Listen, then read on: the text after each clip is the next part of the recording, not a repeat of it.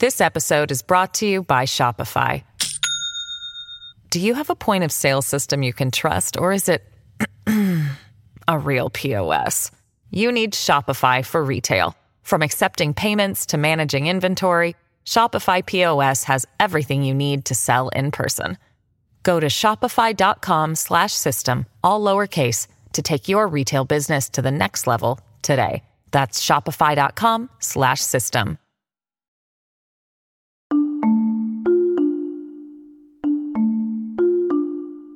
So, voters have already started voting in the Republican presidential primary. We've talked about it on the show a few times. And former President Donald Trump is two for two so far, with dominating wins in Iowa and New Hampshire. As of this moment, he is on track to lock up a third straight nomination. But can he seal the deal if he's not on the ballot in every state? The Colorado Supreme Court, get this, has just ruled on a challenge to Donald Trump's appearance on the state's 2024 ballot.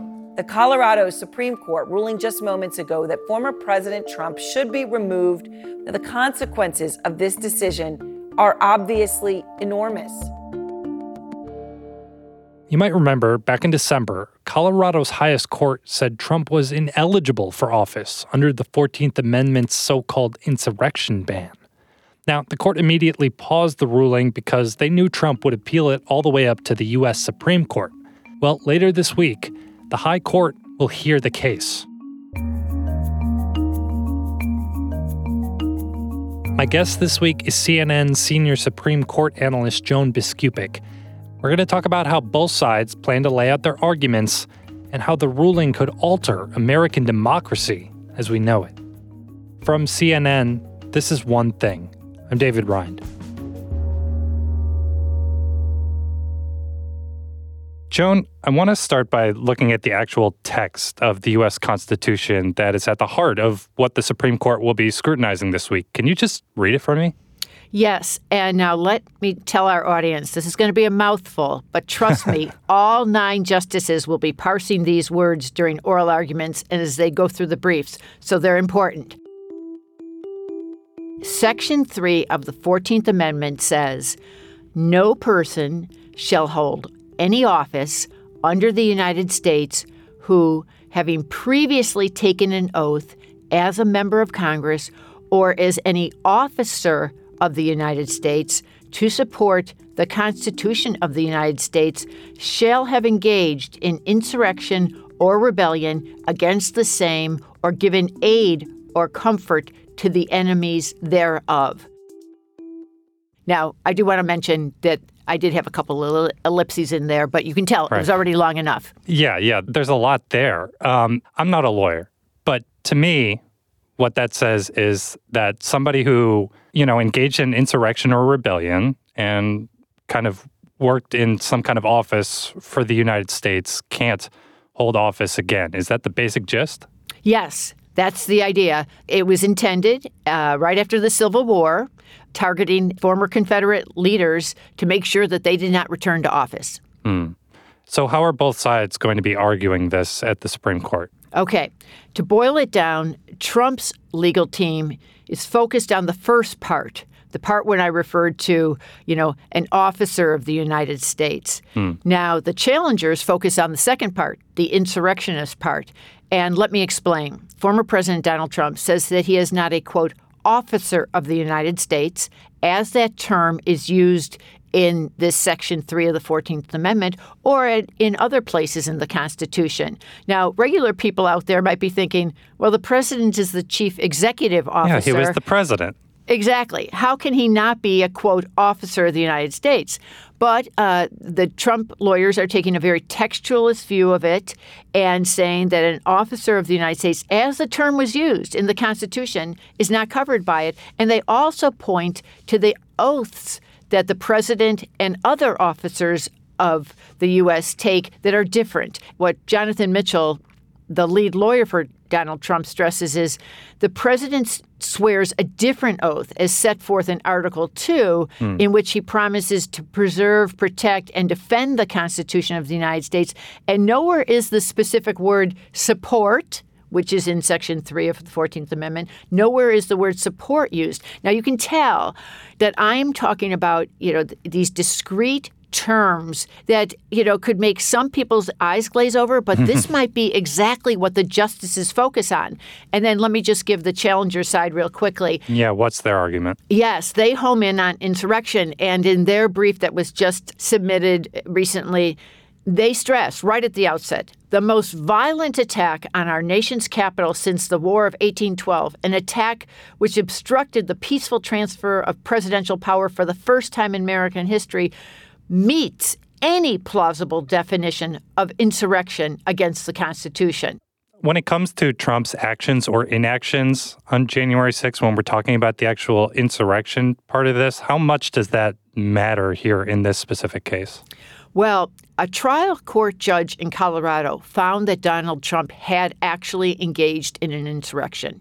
Now, you have people on the other side who say, well, you know, anybody who would be in the end deemed an insurrectionist would have had to have been charged in some way with it, hmm. or that there would have been much more of a need for a real evidentiary hearing. But I'm just going to cut right through that and say that I'm not sure the Supreme Court's even going to reach that issue. Hmm. In fact, I'm sure a majority of the justices do not want to even go near the actual insurrectionist issue of what Donald Trump did or didn't do on January 6th. I have a feeling that they will be much more focused on some of the threshold issues of who is an officer of the United States? What kind of oath must you have taken? You know, all these other questions, including here's a, a, very basic one should this section of the Constitution be enforced only based on some legislation from Congress rather than automatically be executed through judicial decisions?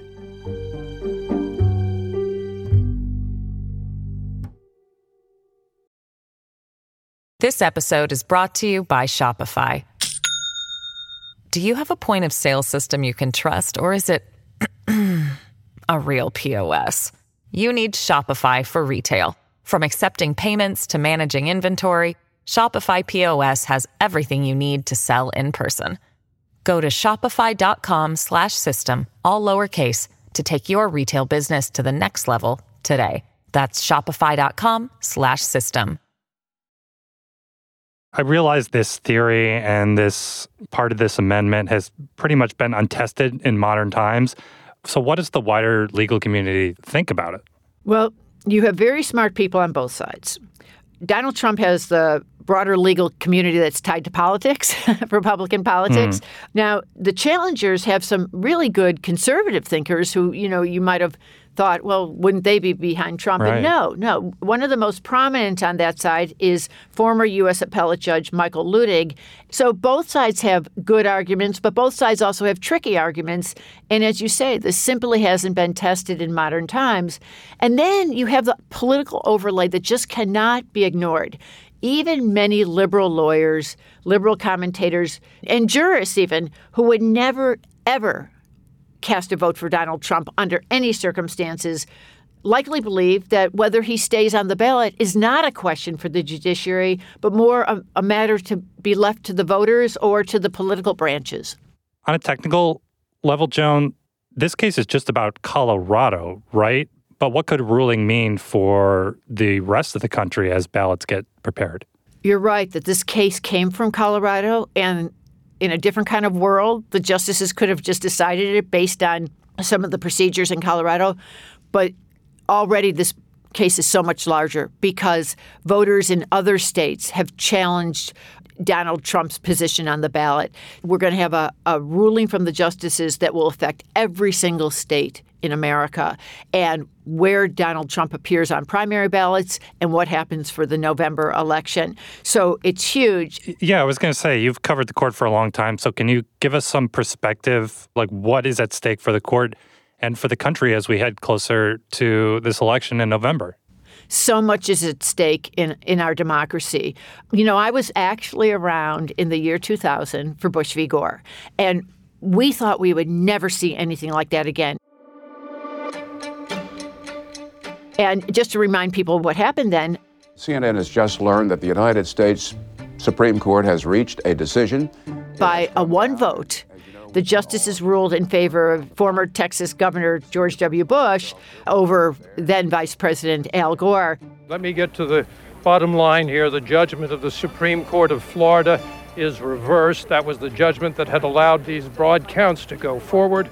And, and cases- you know, here's an interesting thing about that. When the court ruled, they stopped the recounts down in Florida. They said that crucial electoral votes should go to George Bush. Al Gore just said, okay, okay. Let there be no doubt. While I strongly disagree with the court's decision, I accept it. I accept the finality of this outcome, which will be ratified next Monday in the Electoral College. And tonight, for the sake of our unity as a people and the strength of our democracy, I offer my concession. You know, nobody stormed the Capitol. He just accepted that decision. And that decision, you know, half the country thought that decision was wrong, half the country thought it was right. I know that many of my supporters are disappointed. I am too. But our disappointment must be overcome by our love of country. Make no mistake, this election was stolen from you, from me, and from the country. And, you know, contrast that to what happened just back in 2020 when we had the seeds of, you know, the terrible violence at the U.S. Capitol that is leading to this action right now. Because you'll never take back our country with weakness. You have to show strength and you have to be strong. Is that something that weighs on the justices then as they make this decision because Trump is involved? Two things about that question there. The justices really don't want these kinds of cases on their doorstep, just basically any kind of election question. But you're exactly right to ask about Donald Trump's involvement. Donald Trump cases are especially fraught for these justices, even for the, his three appointees Neil Gorsuch, Brett Kavanaugh, and Amy Coney Barrett. They don't really like to have them up there. They already feel like everyone believes every vote they cast is partisan. Mm. So this just complicates things more. And I just want to say, you know, we had talked a little bit about um, what was going on in the year 2000 during Bush v. Gore. You know, back then, we never spoke as we do now about the future of democracy. And that's really what we, we think. The future of democracy nationwide is at risk.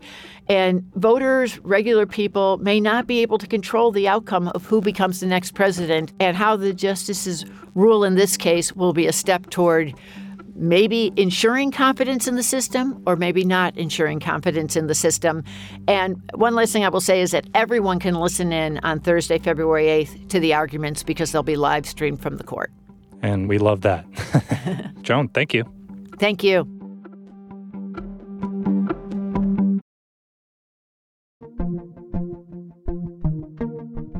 One Thing is a production of CNN Audio. This episode was produced by Paolo Ortiz and me, David Rind. Our senior producer is Fez Jamil. Our supervising producer is Greg Peppers. Matt Dempsey is our production manager.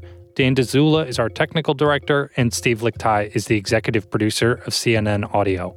We get support from Haley Thomas, Alex Manasseri, Robert Mathers, John Dianora, Lenny Steinhardt, James Andres, Nicole Passeru, and Lisa Namerow.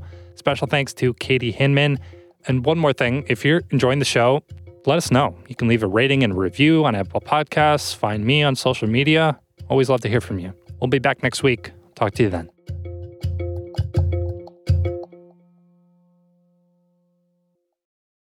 When you work, you work next level.